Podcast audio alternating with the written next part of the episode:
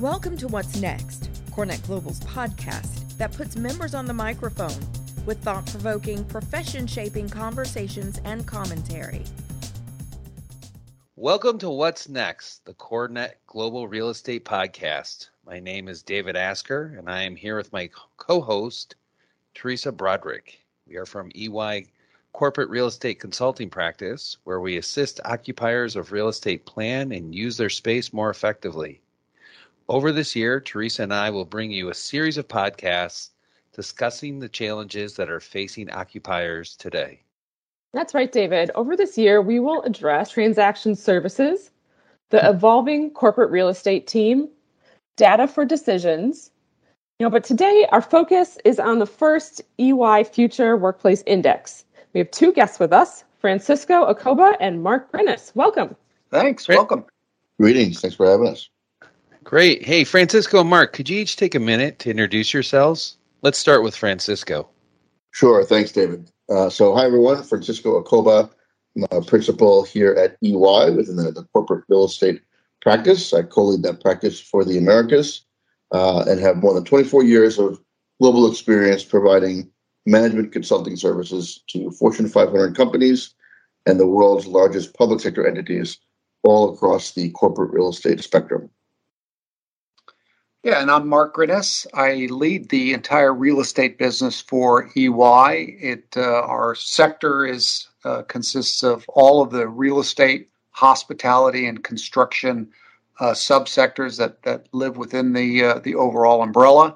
Got about fifteen thousand uh, people that are supporting uh, this part part of our industry, and with more than six thousand clients. Great, thanks, Francisco and Mark. So I'll give a quick overview uh, and introduce our EY Future Workplace Index. So it was an extensive study that analyzed responses from C suite leaders at 501 companies across industry sectors, ranging from 250 employees to more than 25,000 employees.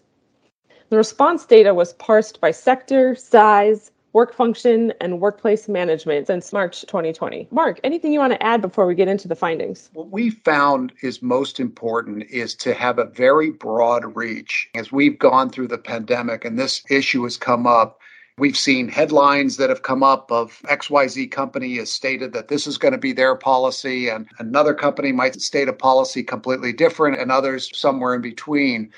And the reality is, is that the answer for every sector and every organization, big and small, tends to be nuanced. And the solutions are bespoke, really, in nature, in what's the right fit for an organization. And so, in this regard, we reached out, got all sectors present and all uh, companies, big and small. And we think the findings show and demonstrate that it is bespoke solutions and there's different answers for depending on the company. Great, awesome. So I'm going to preview the three key findings and then we'll walk through each one in more detail.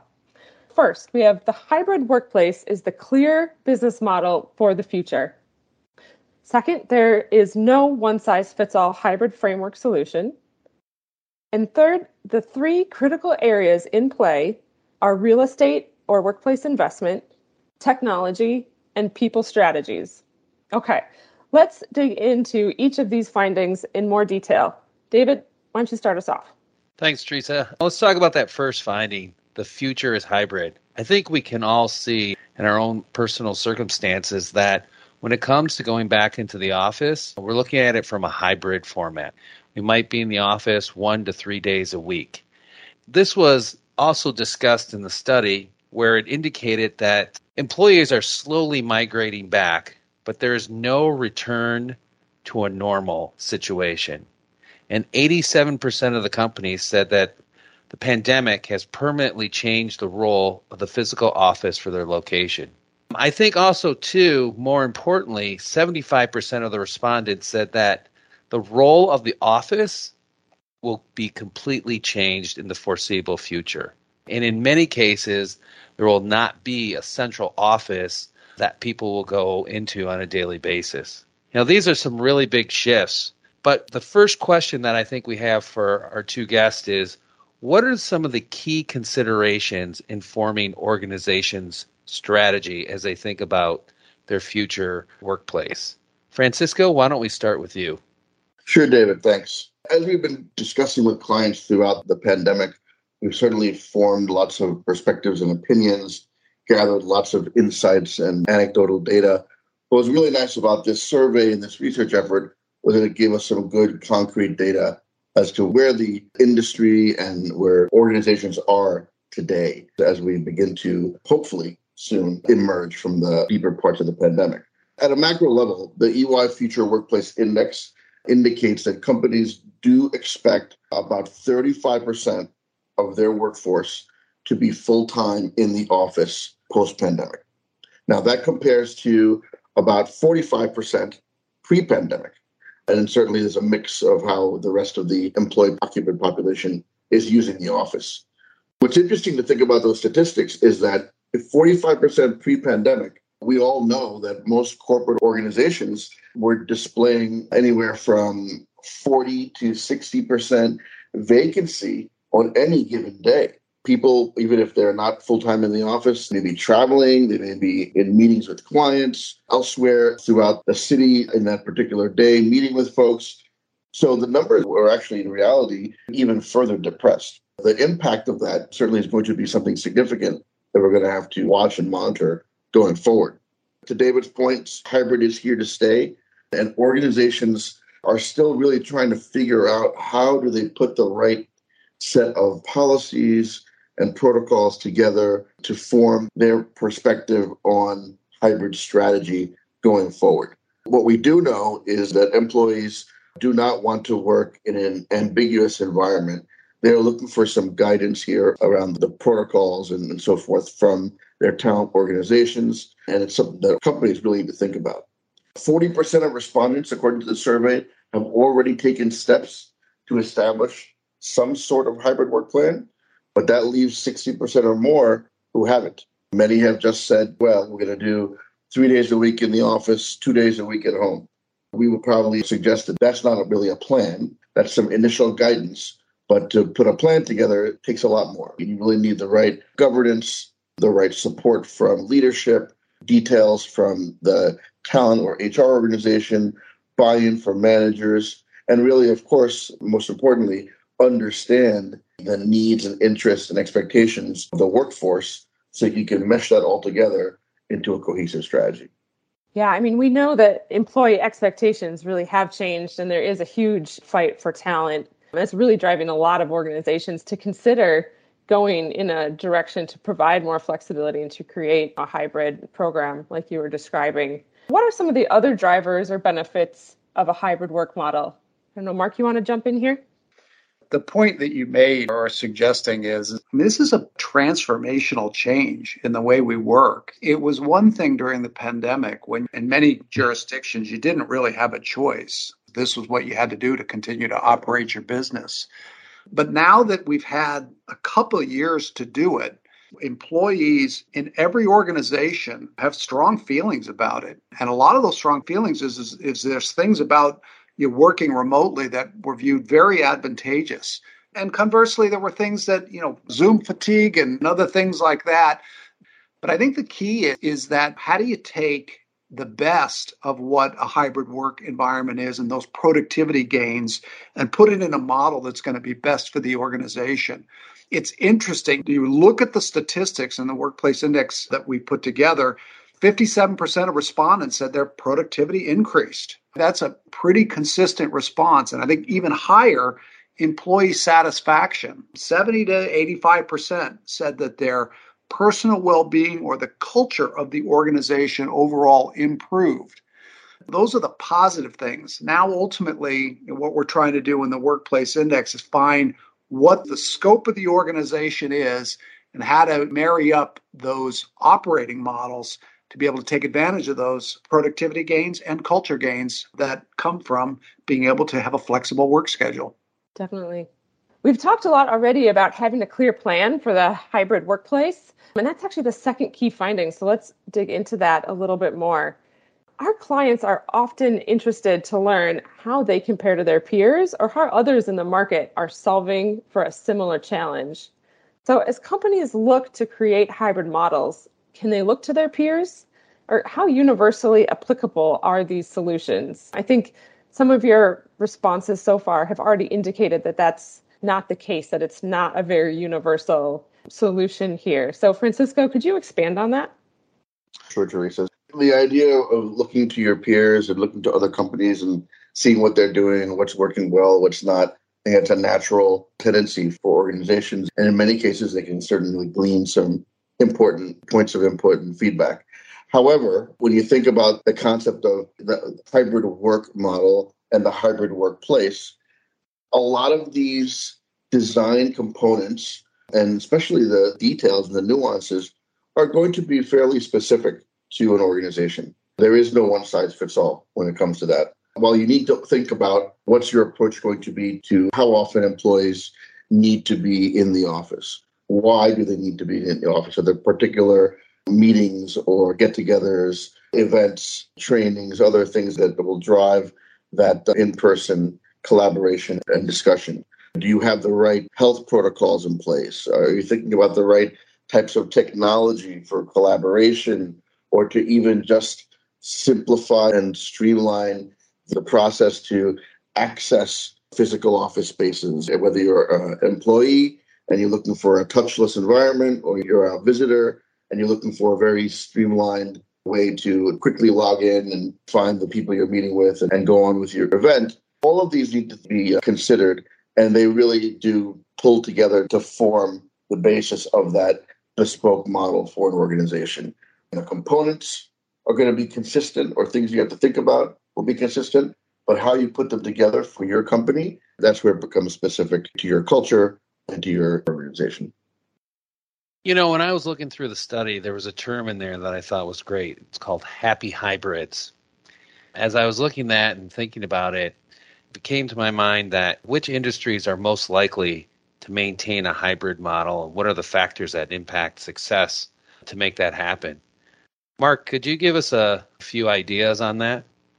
Let me just start by saying that term is a trademark, the happy hybrids. Um, but, uh, you know, it's funny. We're thrilled in this being our kind of inaugural index of where we said, God, you know, we were really going to dive into a sector level.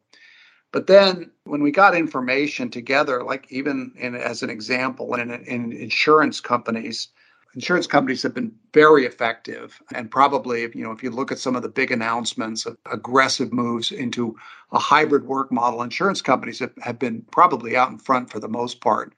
But even within that group it isn't necessarily uniform. And part of it is is when you dive into even within a big broad category like insurance there even are differences within that that talked about whether you're in different parts of the insurance business might yield itself to different outcomes. But the thing we found out mostly was is there were examples of sectors that were positive and overall were ultimately mapped what worked most effectively and what were able to do a significant amount of business in a hybrid capacity. And those that scored high in both of those categories we characterized as the hybrid hybrids meaning it really works for them and is really effective for the organization. So we saw that in professional services, as you can imagine, wealth and asset management, technology, some of the banking and retail and health. These all were, generally speaking, the sectors that were able to really achieve a good hybrid work model and be able to leverage remote work in a very effective way for their organization. We found others at the other end of the spectrum that weren't surprising metals and mining and oil and gas and things like that, where maybe just the sheer nature of the work didn't lend itself to be able to really be as effective as they'd like or they got the most out of it. And that ultimately is the big picture. It ultimately comes down to individuals, how they like to work, and the individual job functions and how those job functions are, and really trying to map how can you ultimately optimize it by breaking down some of the components of the individuals and the divisions and the operating divisions of an organization. That's ultimately how you kind of figure out and piece together and and hopefully achieve that happy hybrid. Well, that's great. Thanks for that. You know, in our discussion here today, I think it's really pretty clear that each organization has its own culture, people work differently, and so there's really no standard hybrid workplace plan that you can put in place.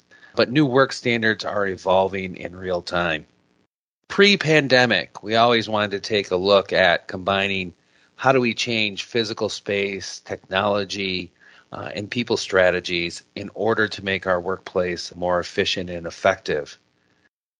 Can you highlight, though, now as we move forward in our post pandemic workplace, what we're considering as far as the shifts in each one of these categories? Mark, why don't we start with you? It's interesting. If you think about how tenants, let's start with the concept of a large tenants, they'd make assessments of their physical space, they'd make decisions based on those assessments, and ultimately the space would get used in the capacity that they had. And to some extent, there were inefficiencies or they miscalculated.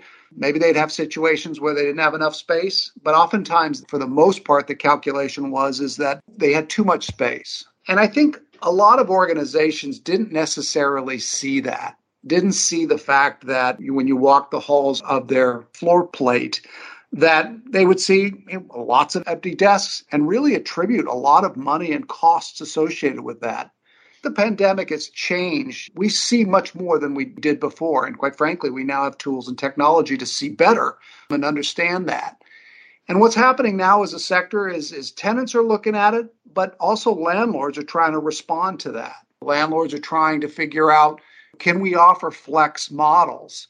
What it's ultimately doing is it's the responsibility, I suppose, was mostly on the tenant side to make the best estimate of what they needed. But now that pendulum is swinging where landlords now need to look at what degree of flexibility can they ultimately offer tenants. And those landlords that can provide a lots of flexible footprint are probably the ones that are going to be most successful. We're really now kind of coming at it from both ends of the spectrum on how do we ultimately optimize how we're using on space. But we know one thing for sure 84% of companies are adjusting their plans for how they plan to ultimately use office space in the future.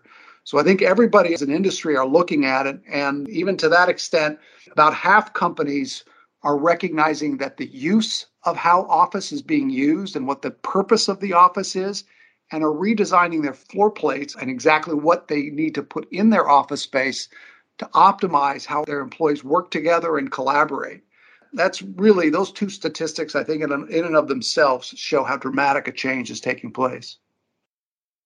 Francisco did you want to add something for technology? Sure. So as organizations are thinking about how they are reconsidering the use of space and what the workplace is going to look like at the same time yeah they need to think about the technology. And this is an area where based on the survey findings and, and feedback most organizations indicate that they are looking to invest more heavily in technology going forward, but maybe in new and different ways. So, uh, as I think about the virtual workplace and what that means to leadership and executives, to staff on the floor, to clients or vendors as they come into your office environment for collaboration across all those different parties, networking across different parts of your company, Technology needs to support all these different types of endeavors. The feedback from the survey indicates that over 80% of organizations believe that digital tools to facilitate work are going to change either moderately or significantly in the near future. And as we mentioned, a lot of organizations are thinking about investing in new technology. That's not just collaboration technology, but that's also things like workplace productivity tools, and then also some of the technologies to maybe monitor and understand how the workplace is being used from a utilization perspective, from a density perspective, and so forth. At the same time, we are seeing a lot of organizations heighten their push towards cloud based solutions so that they don't have to rely on the older on prem systems and these can be managed very effectively in a virtual manner, as a lot of IT organizations have been operating for the past two years. Technology is definitely going to evolve, and we think that it's going to do so quite rapidly in the coming years. Great. And, and finally, Mark, what should we be thinking about as far as it relates to people strategies going forward? The people are the, the most important part of any organization. And it's absolutely critical to get that right. And I think we highlighted all throughout this call there are so many productivity and advantages to be gained. But I, I, implore anyone listening to this to do a test. Anytime you're at a client or at another company, walk up and down the hall. Every time I go into the office, I go floor to floor. I walk up and down the floor and I look to see what people are doing. Are they on Teams calls? Are they collaborating? Are they in offices? We all, for a couple of years, have had the experience of seeing where everybody is. Sometimes they have the backgrounds, and you pretty much know, you know, with those backgrounds where they are. They're probably at home. But ultimately, if we're redefining the workplace, it has to be a good experience for employees. It, it has to, when the, you go into the office, it really has to deliver on the experience that we expect from dynamic engagement, collaboration, meeting peers, meeting people you don't know before, having good training opportunities. I mean, that ultimately is the promise of good, effective hybrid work plan. And about half of employees are kind of offering a team based plan. And what that is, is it's basically saying we need to have a strategy. Oftentimes it can be as simple as come in these X number of days, but something that aligns and makes certain that you're not having kind of a really disconnected experience where some are here and some are there. There's really that collaboration that we seek to achieve. That's incredibly important to come up with an effective plan. And I think our index starts to point to how to do that. The second thing is, is, you know, a lot of employees are offering fees, compensation, paying for certain things to incentivize individuals whether to come into work or providing them productivity tools so that the experience of when people dial in and things like that or the technology works and, and sync and is as effective as it can be. But these are all the details that go into a comprehensive work plan. It's, it's incredibly important that that gets right and that the experience of remote and the experience of in office both optimize the potential of each setting. Great. This has been such a great conversation. You know, it's clear that so much is changing and that companies are really looking to solve for a new type of workplace experience. And with that comes all these new challenges and considerations and, and things to plan for. So great that our first EY Future Workplace Index has confirmed that the pandemic, the last two years, has really changed it and to have some data around what that looks like. So we're going to recap our three key findings here before we close out. First, the hybrid workplace is the clear business model for the future. Second, there's no one size fits all hybrid framework solution. And third, that the three critical areas in play are real estate or workspace investment, technology, and people strategies. Mark and Francisco, any final thoughts or other things we should be aware of before we close out? The only thing I would add to that is I think companies have to recognize that this is still evolving. To some extent, you say, well, you know, we've done this and we kind of know how our companies are going to organize, and this is how we're going to go forward. I think this is going to continue to evolve and we're going to continue to really figure out. I think it's going to change. But what's most important is this battle for talent. The objectives and needs of every single individual within your organization is different. And getting that best talent in part, will be able to come up with a model where you can kind of provide that flexibility. When nine out of 10 people think flexibility is one of the most important attributes of where they work, it's important that employers are very responsive to that and listen to that. The key closing comment I would say is, is continue to monitor and continue to be open minded that this plan will evolve and uh, develop over time. Great. Francisco, anything? Mark, you said it well. Things are going to continue to evolve. And you know, the guidance that we're giving a lot of our clients right now is that there's a lot of parts and pieces here, lots of things to consider. There are a lot of things that are still unknown. We need to figure those things out. So take the time over the next 12, 18 months to collect the data, to understand the context of your organization, and basically put the protocols, the processes, and even the technology in place to collect that data and then use that information to make decisions you know in the 12 to 18 month time frame when you can do so from an informed standpoint as opposed to right now when there's again lots of things that are still up in the air and making expensive capital decisions right now that uh, may or may not pan out effectively can be a significant risk. Gentlemen thank you so much for the insight today. If you're listening to this podcast and you'd like to see the full report simply go to your search engine and type in EY survey on Future Workplace Index, and it'll take you directly to the report. We look forward to returning next quarter to discuss real estate transaction strategy in the busy mergers and acquisition market. Thanks for listening. This concludes this episode of What's Next. Want to record a podcast of your own? Have an idea or point of view you'd like to share? Visit corenetglobal.org to learn more.